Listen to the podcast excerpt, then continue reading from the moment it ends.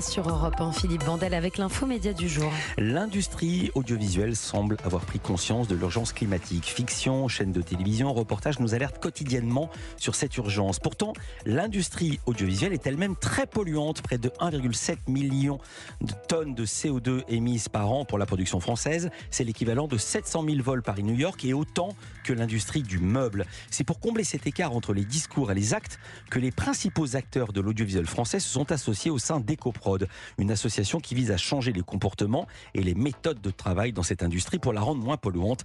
Canal+, TF1, France Télévisions, M6 et Arte se sont associés à la démarche. Question, une production audiovisuelle vertueuse écologiquement est-elle possible?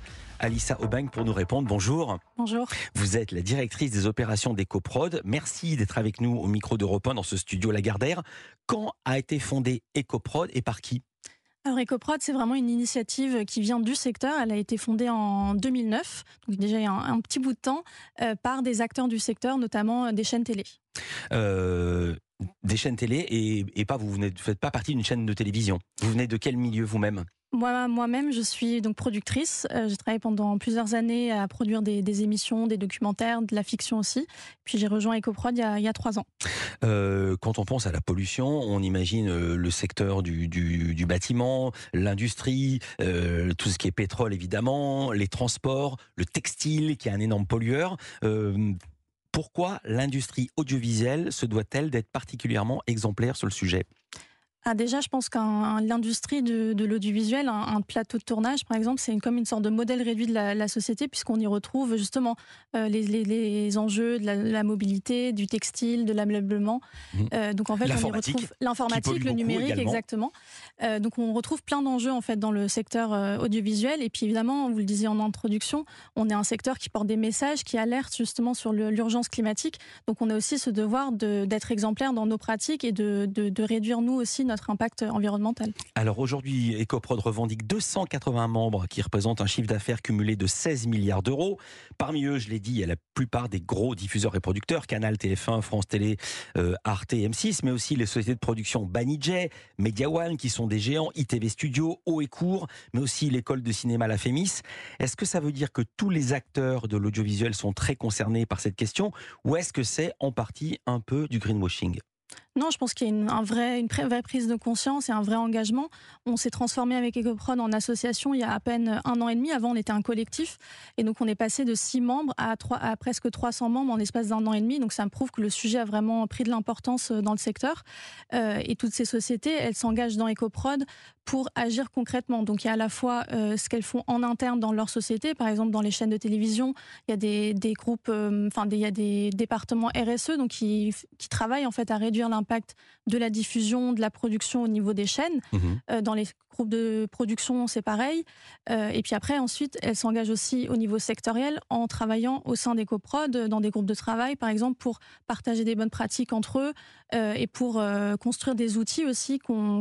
c'est un peu notre raison d'être aussi, c'est d'avoir des outils qui sont communs à tous ces acteurs. On va parler d'exemples concrets, mais là, l'actualité immédiate, ça se passait à Cannes. Vous avez remis à Cannes pendant le festival le prix EcoProd qui récompensait, des productions les plus éco-responsables possibles. Euh, quel est l'intérêt pour vous? Quel message voulez-vous porter? Faire connaître au monde votre association? Ou est-ce que c'est juste une, ça juste un petit, pas un petit, mais un retentissement national, pardon?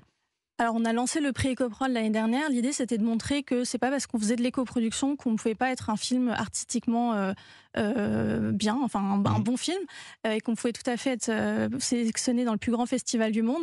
et donc là, pour la deuxième édition, on a 11 films qui sont portés candidats pour le prix. Et l'objectif, c'est vraiment de mettre en lumière les bonnes pratiques qui se font déjà. Il faut être candidat. Vous pouvez pas récompenser, vous pouvez pas récompenser un. C'est pas comme le Goncourt. Le Goncourt récompense qui veut. Il n'y a pas besoin de postuler pour le Goncourt. Là, il fallait que les films postulent. C'est ça. On, fait un appel à films tous les ans euh, où les, sociétés de production nous envoient des dossiers où elles explicitent justement la ah démarche. Oui, et ils envoient leur budget. Ils vous disent comment ils ont tourné. C'est ça. Ah oui, vous n'allez pas euh, éplucher les comptes de tous les films, ce qui serait absolument impensable. Non, on leur demande vraiment de nous livrer un dossier euh, écrit où ils explicitent euh, comment est-ce qu'ils ont réduit les déchets, comment est-ce qu'ils ont réduit leur empreinte carbone, quelle a été la démarche globale, comment les équipes se sont impliquées dans la démarche. Alors, qui sont les lauréats? Alors, le jury a remis deux prix. Donc, on avait un, très beau jury cette année avec l'acteur Jérémy Régnier, l'actrice et réalisatrice Audrey Dana, la militante pour le climat Camille Etienne, la productrice de Haut et Court Barbara Letellier et un régisseur qui s'appelle Alexis Giraudot qui travaille depuis de nombreuses années sur l'éco-production. Et donc ce jury a lu tous les dossiers et a remis deux prix, donc le prix France qui a été remis à Acide, un film de Juste Philippot, et le prix international à, la Chiméra d'Alice Rovarer. Alors, qu'est-ce que ces films avaient de plus que les autres, de plus écologiquement responsable concrètement? Alors concrètement, par exemple, si on prend euh, Acid, ce qui a plu au, jury, c'est qu'il y a vraiment une volonté d'impliquer toute l'équipe. Ils ont vraiment réfléchi à chaque étape de production, dans tous les départements, comment réduire l'impact écologique. Donc ils ont travaillé avec le département de la déco, avec le département des costumes, ils ont réfléchi à comment réduire les transports. Donc c'était vraiment une, une démarche très ambitieuse et très transverse. Euh, sur la chiméra, il y a eu des choses très concrètes en fait qui ont plu au jury. Par exemple, euh, il y a eu un vrai effort pour réduire euh, la consommation liée à l'énergie. la chiméra, c'est un film qui est tourné dans un peu au milieu de nulle part dans la campagne italienne. Il n'y avait pas forcément accès au réseau électrique. Et donc normalement, ce qu'on fait sur les tournages, c'est qu'on utilise des groupes électrogènes qui fonctionnent au diesel. Là, pour éviter justement d'avoir recours à ces groupes qui sont extrêmement polluants, la production en fait a fait installer euh, des branchements électriques euh, dans les endroits où ils tournaient, ce qui leur a permis de réduire l'empreinte carbone liée à l'énergie de, de, moitié. Et en plus, ça leur a permis de faire des économies de 28 000 euros. Donc on voit aussi qu'il y a un peu cette idée parfois que l'éco-production coûte plus cher, alors qu'en fait, il y a plein d'exemples où on peut aussi euh, réduire le, le, coût. On continue de parler de ce sujet avec vous, Alissa Obenke. Vous êtes la directrice des opérations EcoProd. Qu'est-ce qu'un film éco-responsable? Il n'y a pas que ceci, il y a même tous les autres euh, qui vont s'en inspirer puisque vous êtes de plus en plus nombreux au sein d'EcoProd. Culture Média continue sur Europe 1. Culture Média sur Europe 1, Philippe Bordel avec l'info média du jour. Nous sommes avec Alissa Aubank, elle est directrice des opérations EcoProd. EcoProd qui va donner des labels pour savoir si tel film ou tel film n'est pas ou est un film éco-responsable, en fonction de quels critères on juge qu'il est vertueux et, et écologiquement, je vais y arriver, c'est lundi matin, un film quels sont les critères et les domaines euh, Il y a différents domaines qu'on regarde. Il y a d'une part l'empreinte carbone. Donc là, on va regarder ce qui a été fait pour réduire les transports. Euh, si on a limité euh, les avions, par exemple aussi, ce qu'on a fait pour réduire la consommation énergétique. Ensuite, il y a aussi tout ce qui est utilisation de ressources. Donc là, par exemple, on pense au décor. Mhm. une pratique qui s'est un peu mise en place dans notre secteur, c'est qu'on crée des magnifiques décors. par exemple, on crée une salle à manger pour un film, et à la fin, en fait, comme on n'a plus l'utilité pour cette salle à manger, qu'on n'a pas d'espace de stockage derrière, on va tout bah, jeter. Pardonnez-moi, mais c'est peut-être un petit peu normal. C'est ça le cinéma. Vous allez pas retrouver dans un autre film la salle à manger du dîner de con.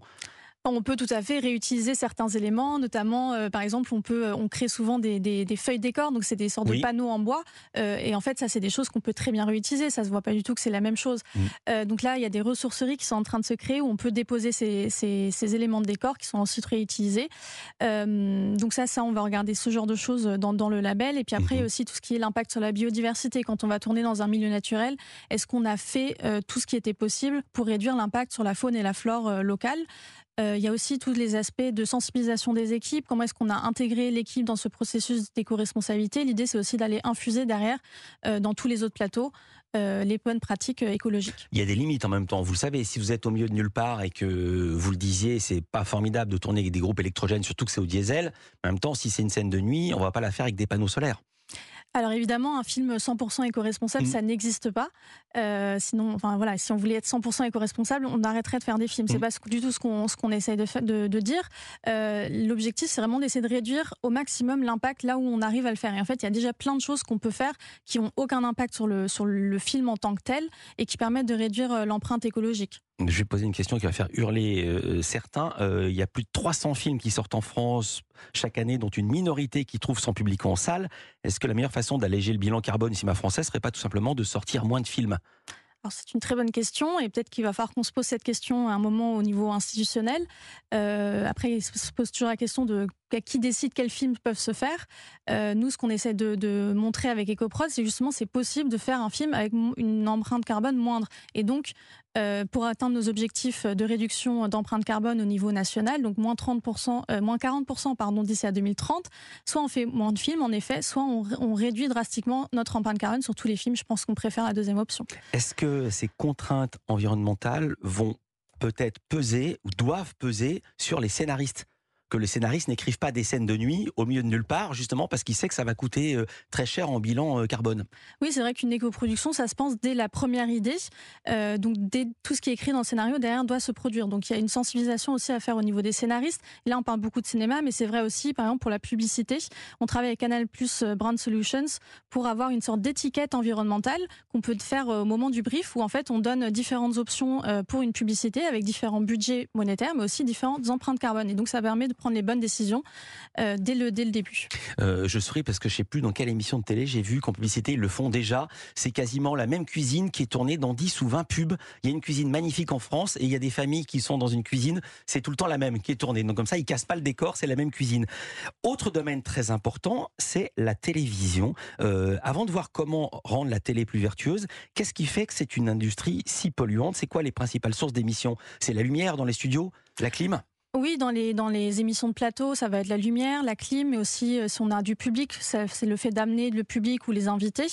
Euh, ça va être aussi euh, la création de déchets. Par exemple, si on a encore une fois du public, souvent on va leur donner des bouteilles d'eau parce qu'il faut bien qu'ils boivent pendant l'émission. Donc il y a tous ces aspects-là à prendre en compte. Ouais, mais en fait, c'est la vie qui est polluante. Et oui. Dans ce que vous dites.